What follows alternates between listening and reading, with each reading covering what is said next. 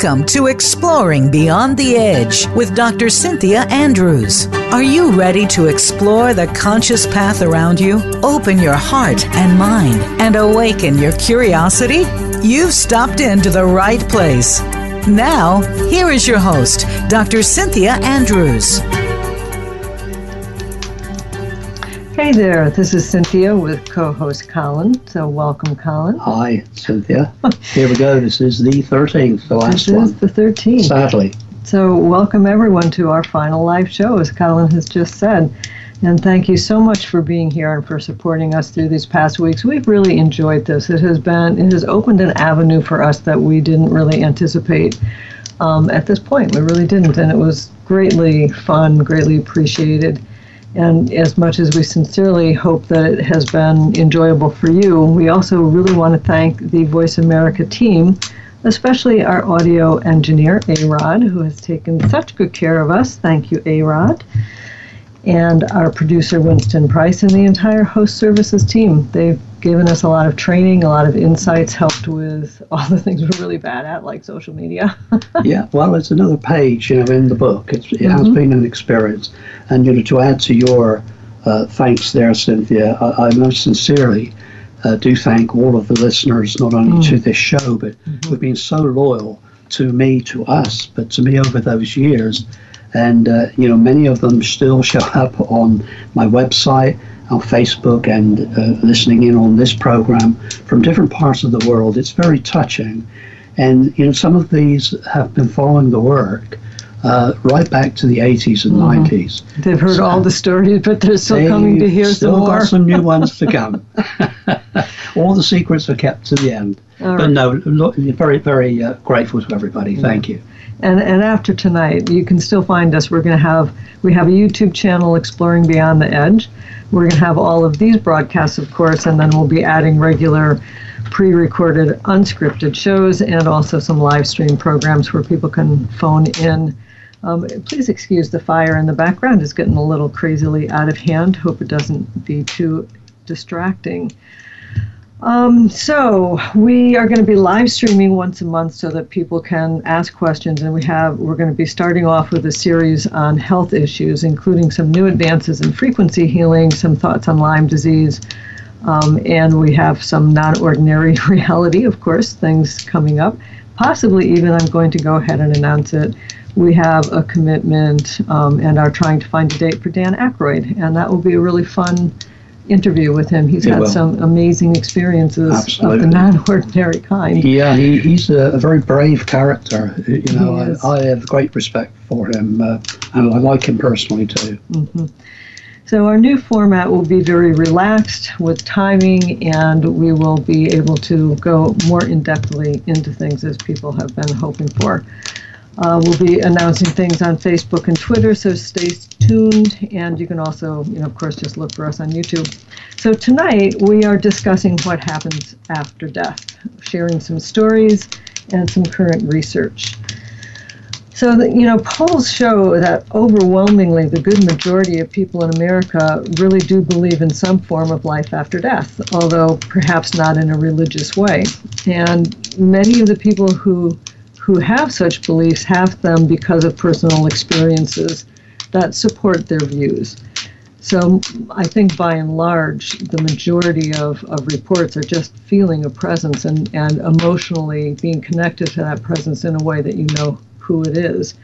But equally, people see apparitions, they hear voices, they have very real lucid dreams of, of their loved ones in eh, communicating something important to them and feel through the fact that they're changed by the experiences, that the experiences are real. But of course, the problem is that there are very few means to validate that these are real experiences. And that's kind of a little bit what we're going to be talking about tonight.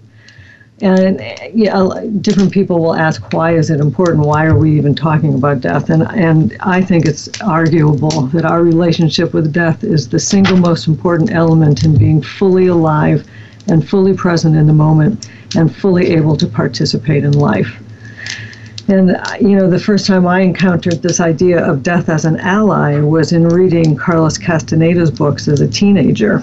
And then when I was 17, I had my first face to face experience with death um, on an airplane to Ireland in the 70s. And this was during the height of the IRA issues.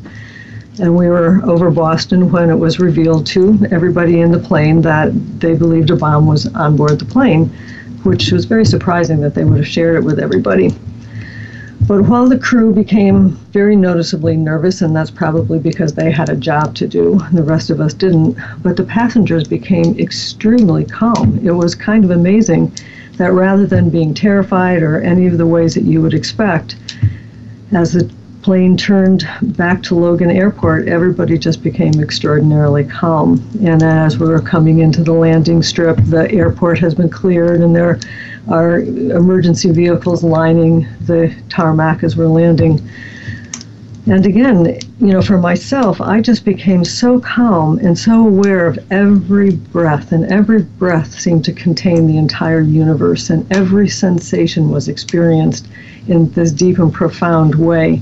So that as I was submerged in the moment, I was also aware of the rightness of it, that everything was exactly fine. I had no fear at all, and just this very profound sense of aliveness. And I think that this is important because in our society, we seem to be in such denial and fear of death that we become trapped in time, hurrying all the time to experience and express everything that's possible before the experience is over, before we die. And there's a sense of being driven by this fear that we're going to reach the end and have missed it. So for me, the message when death becomes an ally is that you are enough and life is enough. And you are exactly where you're supposed to be, doing exactly what you're supposed to be doing. Yeah, I, I would pretty well share that same view. I think the purpose of being here is to observe, to be, you know, as an observation and an experience, because I think the long term future is in the hands of nature, effectively. Some will call that God. I call the same word, as we said before, nature. We can change our experience by our actions and observations, but it's not a condition of our existence that we do. I think our uh, internal conversation with ourselves is so minuscule in the scale of things that nature will dictate that. But we can cushion some of our experiences and expand our experiences with that uh, uh of what exists outside of our normal frame of reference. If we grow spiritually, we talk about this often, so will our range of experiences. If we react to our heartfelt emotions, which again we talked about last week, and our intuitions, an even wider and complete experience awaits. Well, so if we're going to try and explore life after death experientially, there are really three three different ways of gaining insight. We have near death experiences, you know, people who have died and been brought back to life. We have reincarnation memories, especially from young children, because they're not making it up. It's coming from a very fresh place and we have direct communications with, with the dead. And there are some scientific studies on that, which we'll be talking about. So, as we go through the show, you know, just understand that we're not trying to convince anyone of anything. We're just sharing thoughts. So, near death experiences happen when people die and they're resuscitated. They often, you know, you hear that they're traveling down a tunnel of light and seeing people that they know who have already died. Or sometimes instead of that, they leave their body and watch events unfolding as others are trying to save them. Yeah, and uh, excuse me. I think uh, this is where we begin now. I think to open this up because, you know, it's it's by sharing experiences, as we have said, looking at the evidence, looking at what it suggests, and overlaying it even into other subject matter to see where this may come together and how much more real it is than we've given, I think many have given it time. There's a large body of research on this, uh, much of it done by um, Kenneth Ring, who's quite local, PhD, University of Connecticut, um, with Madeline Lawrence, also PhD at Hartford Hospital here in Connecticut. I mean, this is one of the studies I read directly out here, one of many um, a patient in Hartford Hospital in Connecticut was in a procedure when she went into a cardiac arrest. Other specialists were called to the theatre by telephone in that theatre. Later, when the patient was in recovery, she described to a nurse a near death experience in which she lifted out of her body and heard both sides of the telephone conversations in the theatre, but also drifted up onto the roof, looking down onto the uh, Hartford Hospital roof during her OBE, where she saw a single red shoe, as she described it, and its placement on the roof. A janitor was later went up onto the roof of the hospital and recovered a red shoe, just where she had said it mm. was. Interesting. Yeah, yeah. I mean, there's. A, I can, I can give you a second mm. uh, example here. And this is from a local medic again, and this is local, so you can imagine if you spread this across the country and around the planet, just what how much more is going on. This is a local medic at Killingworth in Connecticut. It's a town very close to us here in Guilford. Uh, was in the back of an ambulance transferring a patient who had a serious heart attack. He was attempting to resuscitate the patient during the drive to Yale New Haven Hospital and was involved in in writing medical details and also radioing forward details when he dropped and lost his pen during that trip, which he could not find even after dropping the patient at Yale Hospital. The woman recovered and later was able to tell the medic where the pen had lodged during the journey because she witnessed it dropping from outside of her body. He checked where he said, she said it was, and recovered the pen. And there are so many stories many, like many, many. Very convincing. I think it's interesting to notice that my brother Quinn actually worked with Kenneth Ring. Maybe on a future That's right. program, we'll be able to get some of his insights from working directly with somebody like that. So, you know, what I am always fascinated in, and probably because my own daughters have had some experiences this way, but are the children's reincarnation memories. And there is a um, Dr. Ian Stevenson, who was the former head of the Department of Psychiatric Psychiatry, excuse me, at the University of Virginia, and he spent over 40 years researching and investigating reincarnation memories in children from around the world, including, I mean, India, Africa, Turkey, Japan, Britain, the U.S. He's written several books, so if anyone's interested, you can find them on Amazon. They're on children's memories and reincarnations. And one of the things he notes that I think is really interesting that children who talk about um, the the deaths that they had in previous lives often carry the scars of their previous death in the form of birthmarks or deformities or even health issues, which was certainly the case with my daughter. Yes. And um, night terrors also are, are a part of that. The kids have night terrors at very specific times. And people may remember a story that was in the news a few years back. It was on the ABC News. You can you can Google it and, and get all the details about a young boy named James Leininger. And shortly after his second birthday, I believe it was, he developed nightmares during which he screamed, and as he got older, he shouted phrases such as plane on fire, little man can't get out. That's right. Yeah, you remember that. Yeah. yeah. And so then during the next four years until he was six, he played almost exclusively with fighter airplanes. He would draw battle pictures, and he knew detailed information about the airplane, such as the difference between like a bomb casing or, or a drop tank. I mean, things that a six year old or a four year old wouldn't know. So he told his parents stories about being in a plane that had received a direct hit on the engines and was shot down. And he, he knew things like the, the name, you know, Iwo Jima. And um, he gave exacting details of living in an aircraft carrier and even provided the name of the carrier as the Natoma Bay and, and gave names of people that he knew.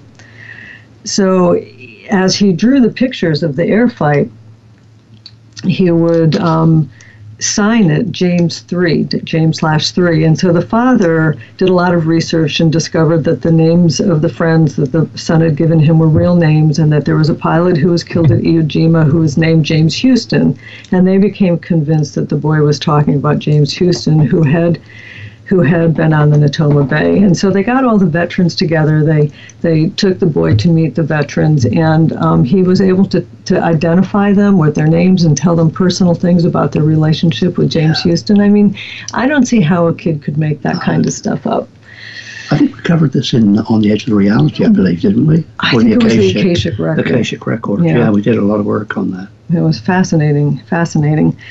And then, you know, with my my daughter, it was much less dramatic. But um, my daughter started having um, night terrors, which we didn't think was. Uh, I mean, we didn't have any idea of why she was having them, but she would be quite terrified. We couldn't wake her up. She wouldn't remember or she wouldn't recognize us.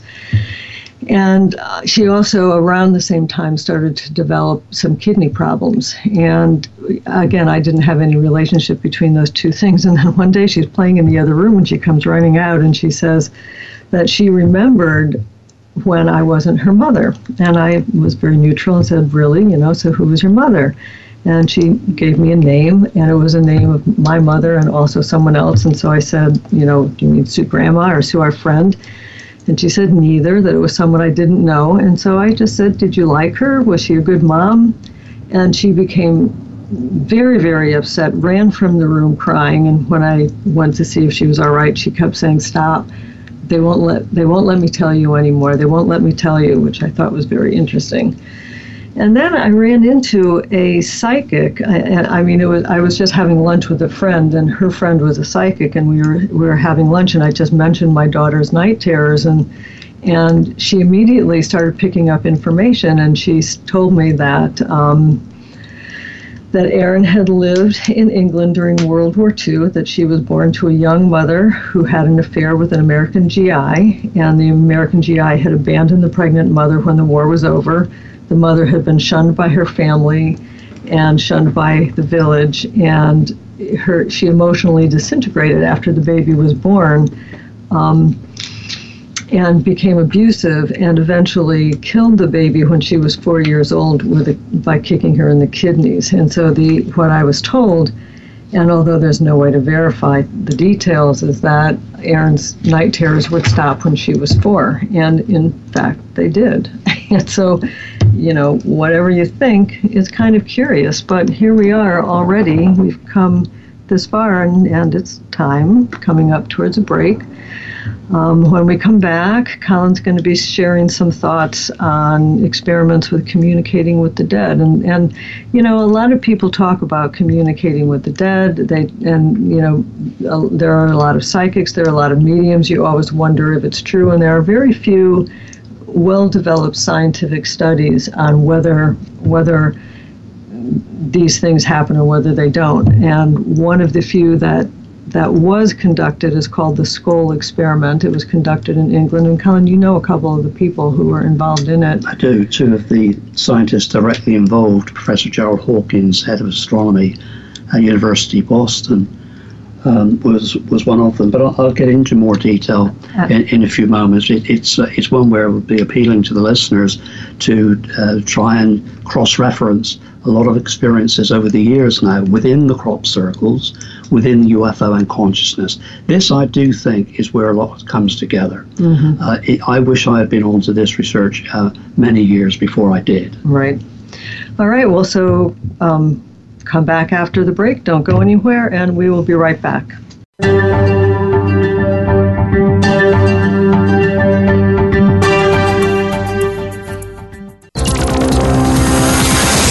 It's your world. Motivate, change, succeed. VoiceAmericaEmpowerment.com. We all have the inner ability to use the gifts within ourselves to serve ourselves, our families, loved ones, and our communities. Once you have discovered these gifts and talents, you can promote harmony, peace, and hope. To find out how to harness your own gifts and talents, tune in to Get Ready. Get ready for your breakthrough with host Felicia A. Hill, live every Tuesday at 5 p.m. Eastern Time and 2 p.m. Pacific Time on the Voice America Empowerment Channel. Listen and share with others. Moving forward can be difficult to do sometimes. There is always something going on. Many times, nobody else knows exactly what you're going through. If you are experiencing pain or loss, even something that is unexplained that is missing in your life, You'll want to tune into Go For It with host Joe Hausman. Joe and her guests will show you laughter and love. Sometimes you just need something a little positive in your week. Make that spot Tuesday mornings at 9 a.m. Eastern Time, 6 a.m. Pacific Time on Voice America Empowerment. Follow us on Twitter for more great ideas at Voice America Empowerment.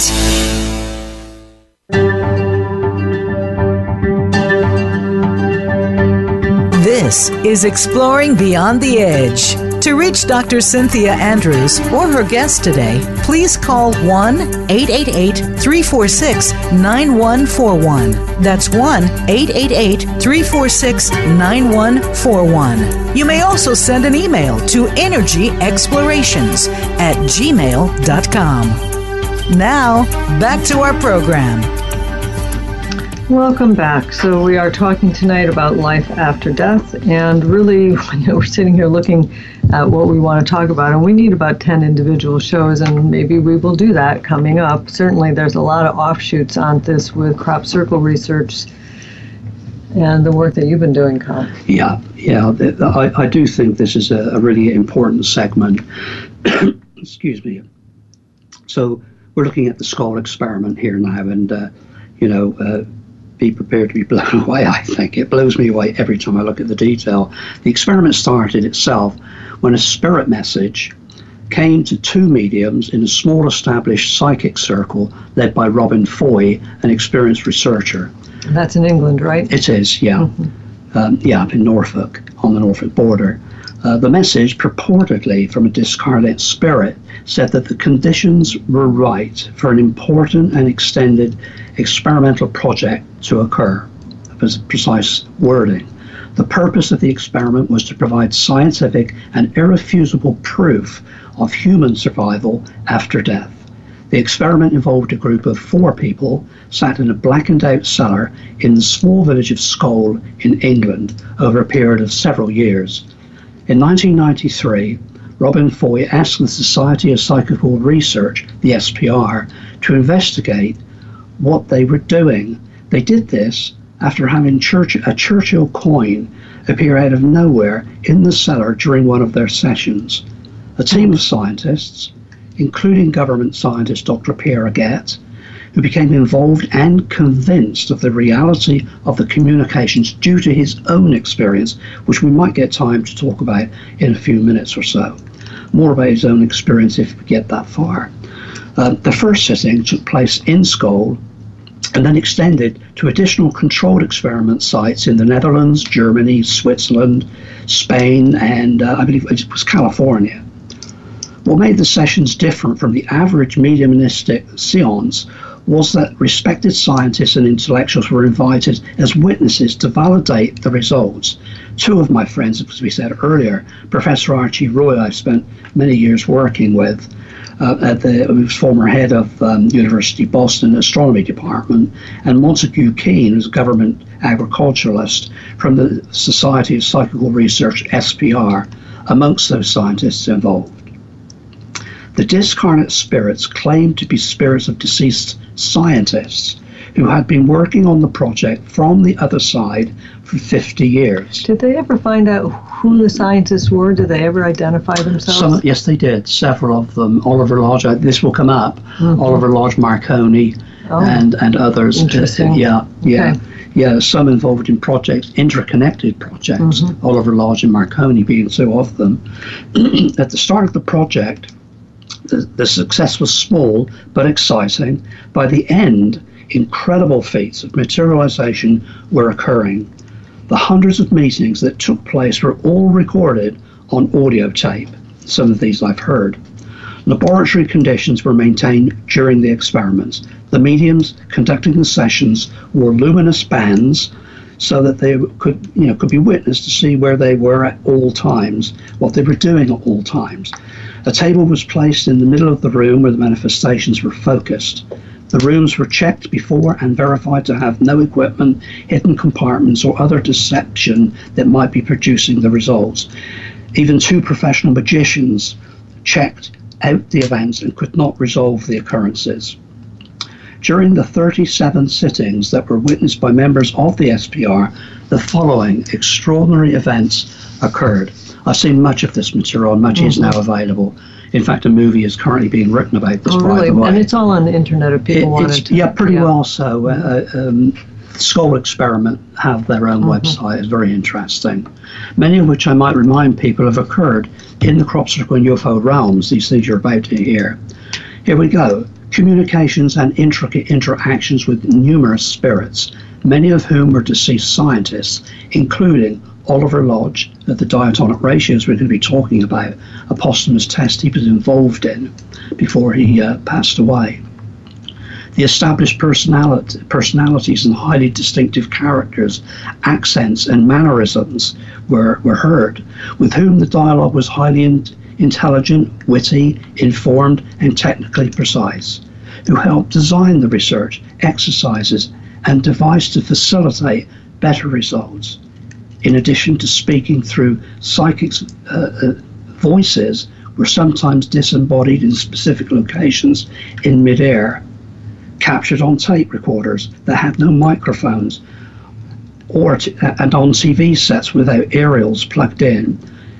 In other words, no input could be received by ordinary means, only by imprinting the magnetic medium to function. New packages of sealed 35mm Kodak film were left out on the table during the proceedings. When the film package was opened and the film developed, pictures of people's faces, animals, and even circuits showing a refinement in the devices being used were found. Spirit lights. We've heard all of these, in, as I say, in So uh, they're like orbs. Spirit lights are like orbs. Absolutely. Mm-hmm. Yeah, exactly that. These moved around the room in response to investigator reverse uh, requests, interaction that we've talked about throughout the series, looking like globes or orbs, pinpricks, Catherine wheels, and flashes of light of varying colour. These were capable of penetration of solid objects and the observer's bodies. Items in the room levitated. And everybody saw these things, and The the, team. the group of scientists who were observing from the side all saw these things. This was all seen and witnessed. It's written up.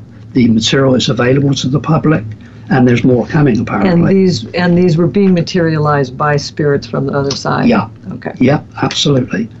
And in some cases, um, the levitated objects disappeared. Materialization of moving and walking forms. Now, I'll remind people here of the um, the tall blondes seen by the police sergeant opposite Silbury Hill, uh, uh, seemingly inspecting a large crop circle there. Uh, you know, these these things we're, we're trying to cross-reference only specifically to for, for further investigation, further research. Okay, wait a minute. So a lot of people don't know about the white, the tall beings in Silbury Hill, but you're saying that that forms were seen investigating a crop circle. People have assumed that they are aliens, and you are at this point suggesting that maybe they're spirits There's something between side. yes, and that we don't know but- it is something that should be investigated. Absolutely. Okay. And they too um, melted away and disappeared in Right. the in front of the the uh, police sergeant's eyes. So again, that specific um, account is written up. It's on on my website, and so. You know, we're looking at moving and, and uh, walking forms, various objects such as flowers and jewelry materialize, taps and raps, sound, and sustained touching, handshakes, light kisses, and the feeling. I think Well, they were only light I would have thought people might have been a little bit freaked out at that. I think there was a lot of freaking out. I have a friend, um, David Hayth, who I believe is listening tonight from the United Kingdom, former journalist who has been on many. He wasn't involved in this particular seance, series of seances, but in many others. And I know Dave well, a very trusted man, a journalist. You know, his job is to be skeptical. Totally blown away by some of these things, and the feeling of these objects brushing, uh, brushing aside. And yeah, I could go on, but the production of sounds. Yeah, the production of sounds such as trumpets and the beating of drums. The most fascinating aspect of the proceedings was the discussion on where and how the spirits obtained energy. Now, this is where it gets very interesting, as if that were not enough. To interact with the physical world, enabling them to create audible voices, materialize images, and manifest objects. Here is the reply.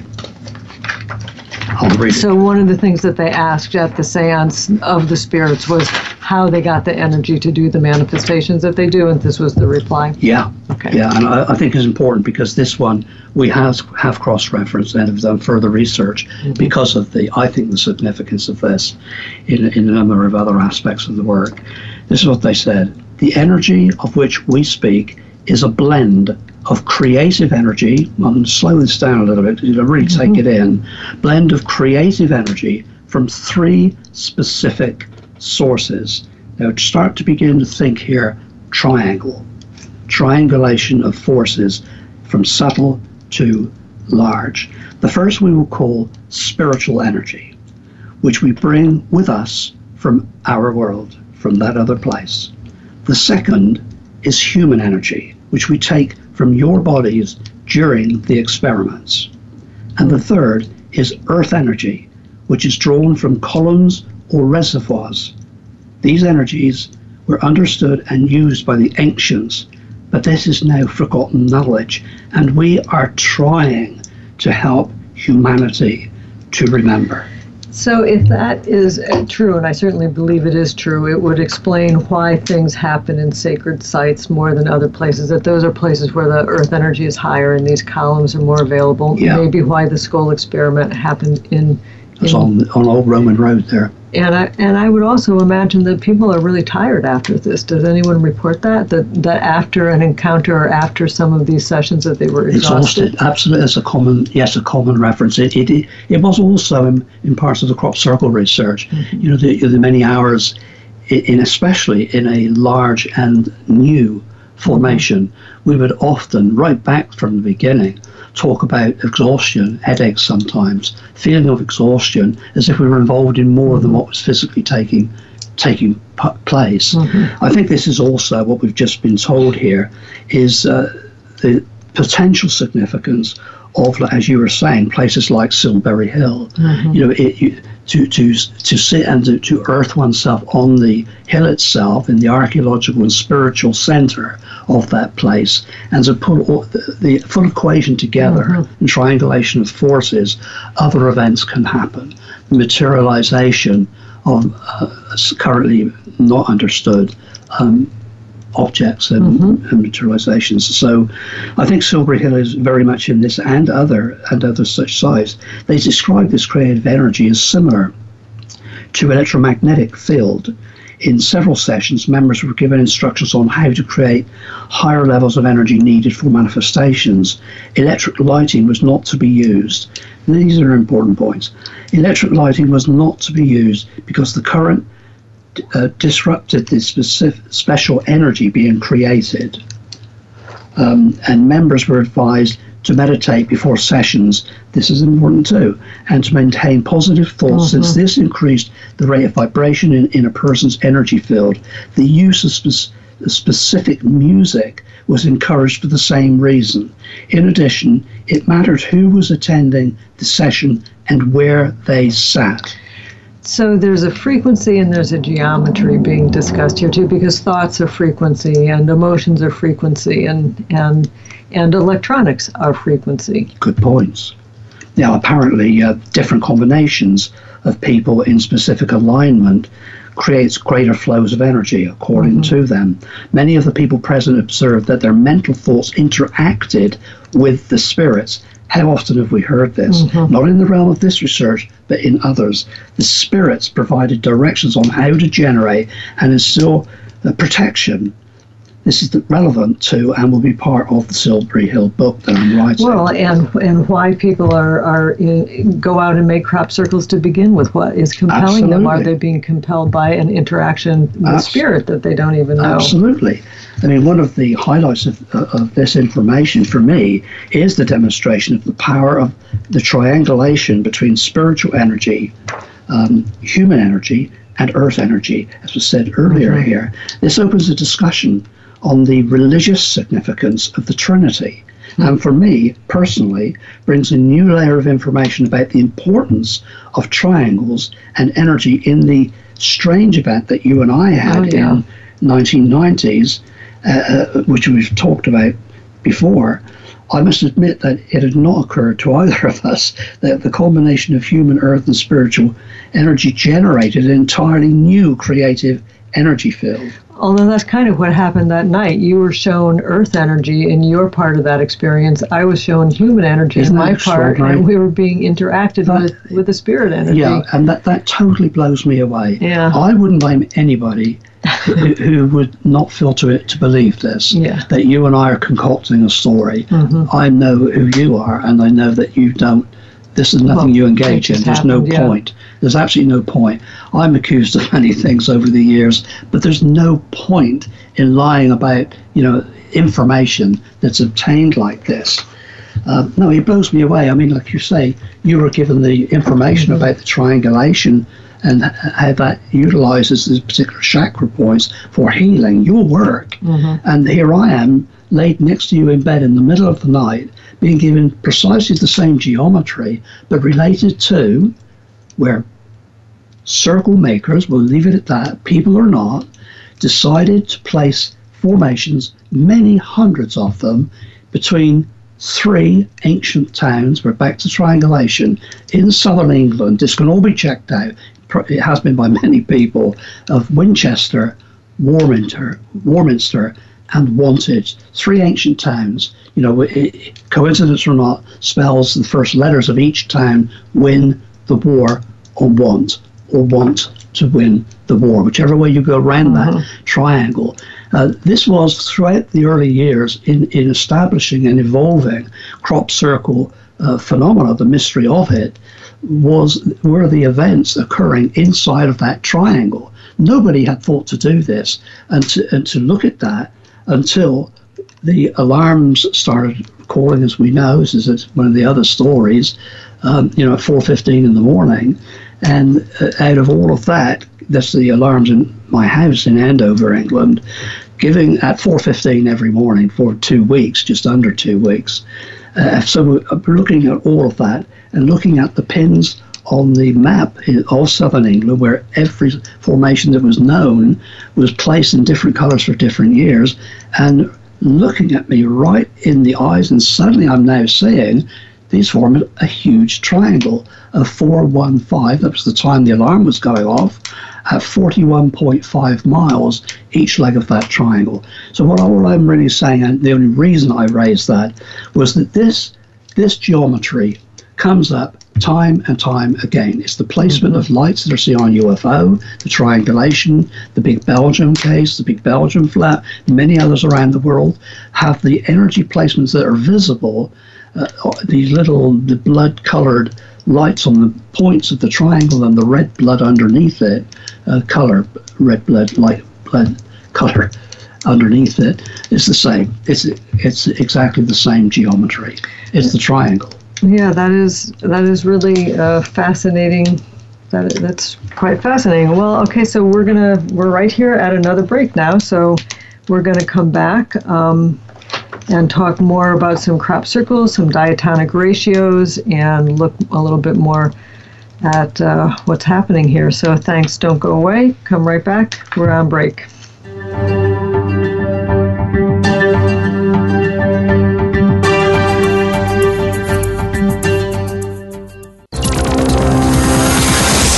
It's your world. Motivate, change, succeed. VoiceAmericaEmpowerment.com. Being Here with Ariel and Shya Kane is an ordinary person's guide to modern day enlightenment. This show is an exciting exploration that opens the door to living in the moment. Don't miss Being Here.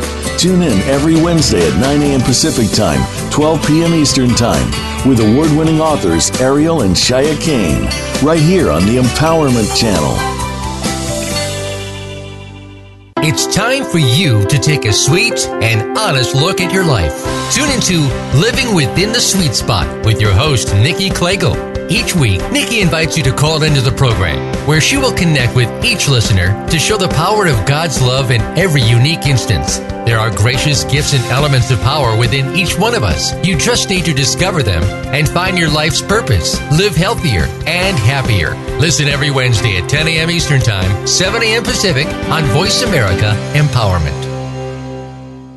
The Voice America Live Events channel is here now to showcase your corporate, individual, or organization's live event. Visit voiceamerica.com forward slash live events to see all of our past live events and find out more. Whether it's a multi day conference, special speaker, or single day event, we've got everything to make your event a success. We can do a few hours or a few days. For more information about taking your event to the next level, call Jeff Spinard at 480 294 6417 or email info at voiceamerica.com. Again, that's Jeff Spinard at 480-294-6417 or send us an email to info at voiceamerica.com. Voice America is where you are and where you want to be. Join us around the globe as we broadcast live from some of the most interesting events available. Don't forget to view all our live events, including on-demand access to past events that you may have missed by visiting voiceamerica.com forward slash live events.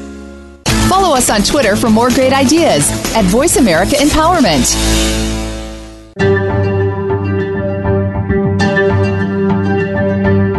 This is Exploring Beyond the Edge. To reach Dr. Cynthia Andrews or her guest today, please call 1 888 346 9141. That's 1 888 346 9141. You may also send an email to energyexplorations at gmail.com. Now, back to our program. Well, welcome back. So, we're talking tonight about life after death, and Colin has been um, filling us in on, on the Scole experiments, which we're looking at the contact between spirits and humans. And one of the things I wanted to comment on, Colin, is that you you said in there, you know, the spirit energy, the human energy, and the earth energy. And it occurs to me that when a lot of human energy is focused on one spirit, that would give that spirit a, a much greater boost of energy with which to interact, right? And might explain things like the number of people, the vast number of people who have had sightings and interactions and apparitions with Elvis Presley, for example, or Freddie Mercury, who can come anytime he wants to to my house. and, you know, um, that whole that whole idea of how much energy is available, and I think that maybe the more that we work on building and raising our energy, the more we're creating a portal, which I think is what we discovered in our in our work together with that triangular yeah. information we were given, is that what it was doing was creating a portal. And yeah, that, and I think we've what we've also spoken about privately and to friends. Um, you know, some of this is very extremely personal, mm-hmm. and some of it isn't for sharing. But what we what we found was that kinetic energy it has to be available. It to be build something. It's like yeah. a, a, a, serious uh, falling out. It leaves an emotional energy between two people or more. Um, you know this. Or falling this, in love. Same or thing. falling in love. The same. It could be large portions of energy of, of, of a kind we really can't still put our fingers on, but for it to be available and to hone in through through those three three elements those 3 mm-hmm. approaches, you know, can can help that along. Well, you wanted to say some things about diatonic ratios. I did, and uh, this is a very difficult one to communicate over radio. So I'm, I'm going to do my best. This is a very visual. It's audio because it's it's a musical scale. Um, it's very visual as far as just trying to describe it scientifically and technically. But we're look, listen, looking here at the Western white note diatonic musical scale, which, was coded into the early crop circles. Many of the serious researchers on this subject know something of it, although I really don't think uh, many have gotten uh, deeply involved. And fortunately, I was honored to have uh, Professor Gerald Hawkins is a friend who discovered this. So, uh, you know, I, have been very honored to be able to uh, interact, in fact, go to Washington to talk this through with him, all of which were rotationally symmetrical designs. Let me say that. For, this is from the early days through for a number of years. We were obligated to investigate this topic after a bizarre discovery made by uh, Hawkins. Um, unbeknown to me at the time. So you're talking about Gerald Hawkins. And yes. Gerald Hawkins is the person who, who decoded and discovered the astrono- astronomical functions of Stonehenge. Stonehenge, that's, yeah. that's absolutely right. Yeah, he wrote Stonehenge Decoded. uh, you know, a great book for anybody in, involved, interested in that. Well, un, unbeknownst to me, somebody here in the States sent um, a copy of Circular Evidence, Pat Delgado, my first book on this subject back in 1889, published in 89. We sent a copy to him. and He read right the way through it. Uh, and um, in that book, Pat and I had included Graham's surveys. And unbeknownst to us, you know, Hawkins had the, the book and uh, started studying it had the dimensions, the ground plans, etc., and was drawn to the musical diatonic ratios, which he's, he discovered were encoded in initials in much the same way as Bach keeps repeating notes B A C H back in some of his music. He found that the circle makers, whoever or whatever they were, had also been encoding messages by including diatonic ratios and hence sets of notes. These notes were applied to the Boethian scale of 500 AD uh, to provide sets of initials. This coding continued for some years. The analysis covered all rotationally symmetrical um, diagrams available in Great Britain up to September 93, and those came from me. The unique reference numbers were drawn from the Andrews catalogue. Hawkins put out many inquiries in Washington, D.C through contacts there for listings to check these findings, uh, which included, incidentally, the FBI most wanted list. He went through many, many, many listings to try and find one that would fit. And he found one, and only one. It was the list of initials of the first 25 presidents of the Society for Psychical Research of London. Here we go again, which included O.L. Oliver Lodge, the very man who said he would find a way of proving life beyond the grave. Did he in fact use facets of the crop circle mystery itself to prove this? The probability of any one random pair hitting any of the 25 names on the list is calculated by Bernoulli's binomial theorem, a probability of a significance of 1.7 billion to 1 in favor. Before Lodge died, he wrote a sealed posthumous test and lodged it with his society, the SPR in London. He wrote a code which translated diatonic tones into a simple tune he was forced to learn on the piano by his parents. Using one hand, he was repeating this tune over and over again, and he said that would be the easiest thing for him to deal with uh, beyond death because it came to him naturally and automatically. He said he would prove the existence of life after death by the use of diatonic ratios. The ratios Hawkins discovered in the early crop circles listing the past presidents of the society he was also a past president of, and where he sealed this posthumous sealed envelope until it was opened to find that in fact it could have well been the very proof that he was promising to uh, provide from the other side. So it's kind of interesting because what you're saying is that Oliver Lodge set up this test. Gerald Hawkins undertook to um, understand whether his test had had you know played out by looking for diatonic ratios, and he found diatonic ratios in the crop circles.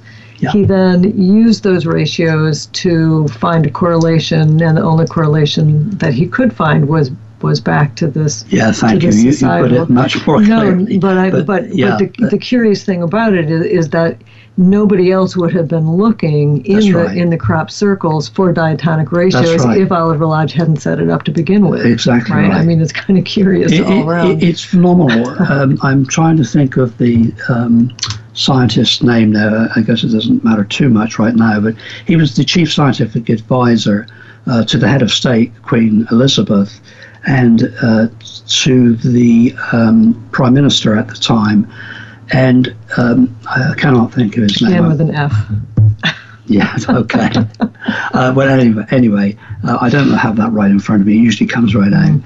But he, he, got involved with it, with the crop circle research at this point. He, you know, most people were not aware at that time that the Queen was also receiving, as Prime, Prime Minister Cabinet cabinet was too.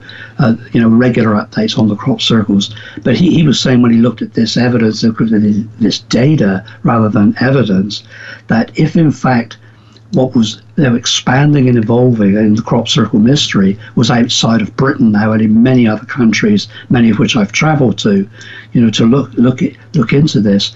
That if these were people making all of them, then there was a an international conspiracy, yeah. which was highly unlikely. Mm-hmm. You know, so th- there was something that tied. It, it hasn't been accepted as the litmus test. Uh, uh you know, as as a grouping uh, of circles rather than individual circles being yes man-made or no not man-made it's it's a different well, question it's a different yeah, answer you and you just can't ask that question anymore because of all the interactions Absolutely. and all the intricacies of it this comes down to something else there's mm-hmm. an intelligence involved here totally certain of it i've been i wouldn't still be here after 4 mm-hmm. decades nearly four decades uh, unless there was something that was not only happening that was real and worthy of continuing day after day, but that was encouraging that to happen. Mm-hmm. You know, there there are things happening, keeping you on the hook, keeping me on the hook. well, it's also interesting that electronic energies dissipate um, this this combination of of you know earth and, and spirit and human energy that's needed to, to facilitate it that electronic energies dissipate it because like with the study of instrumental transcommunication it's it's observed that it's much easier for spirits to make a sound on on an electronic device than to than to do these other manifestations. And so that would seem to be the easier route to to have an electronic device that they could leave imprints on, right? Well, that's an interesting thought. I mean, and also, it, it, you know, just kind of like expand that that thought for a moment. You know, when you look at frequency on a dish, you know, mm-hmm. with with glass beading or sand, you get these gorgeous patterns mm-hmm. that that are seen. That some of which uh, are fall within the range of the uh, several thousands of crop circles, but uh, there's a, a, three. The the first report of a triangle in crop circles came from Corhampton in 1988, and the the seven concentric rings, 48 spokes that were formed by the plants growing in that design, may well indicate that there was evidence of some kind of frequency input mm, too. Well, that's interesting. Well, so one of the things that you will notice that we have not talked about tonight is to try and tell you what happens after death eh, or what you will find or what your experience will be. And, and that's very purposeful because everybody is going to have their own internal um, bias and their own internal sense of what's right. And those are things that we need to discover on a personal level. But I think if we can take on board the idea that there is something there, it changes how we live and it changes what we do.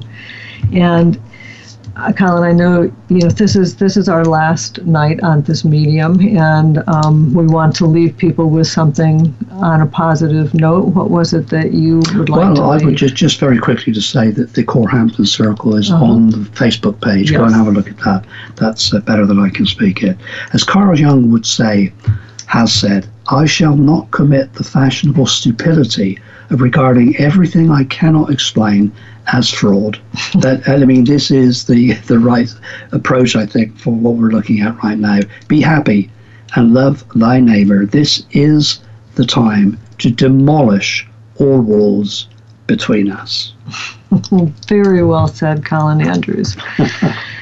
So please do, um, you know, send us questions, send us ideas for upcoming shows. We have, uh, we, we, you know, we have a lot of things that we still want to cover and talk about, and we want to be able to do it in a very relaxed and informal and conversational way, where people can be involved in that conversation and we can explore some of the deeper aspects of this. I think we've just really touched the surface of what there is to talk about on this subject. I think if we were to sit down and look at some of the experiences that you have had that have kept you, as you say, locked into this research, um, I think it would be very surprising for a lot of people. Yeah, we have discovered the um, chess player, as I was, mm-hmm. have often termed that. And I think that basically is where I am right now. Mm-hmm. You know, after these years of research, we have discovered that a chess player is moving pieces around mm-hmm. in what appears to us to be an illogical fashion for a logical conclusion. Right. Stand by. So, what we will leave you with tonight, what I will leave you with, is to repeat that you are enough, that life is enough, and that you are exactly where you are supposed to be, doing exactly what you are supposed to be doing. So, come back and find us, tune in to our program on YouTube we're very much looking forward to spending more time. Thank you for all of your work on this, Cynthia. Oh, well, thank you, Mr. Andrews, for all of your work on this. Mr. fine, thank you. and thank everybody once again for thank you, participating. It's been uh, a great honor and a great pleasure to spend this time with you on Monday nights. We're going to miss it. I'm going to miss it. Yeah, me too. it, it has been more enjoyable than we expected. Well, we look started. forward to the next uh, the next series the next in another series. venue, and uh, yeah. thanking everybody for everything. All right, so thank you, and uh, this will be good night. Good night.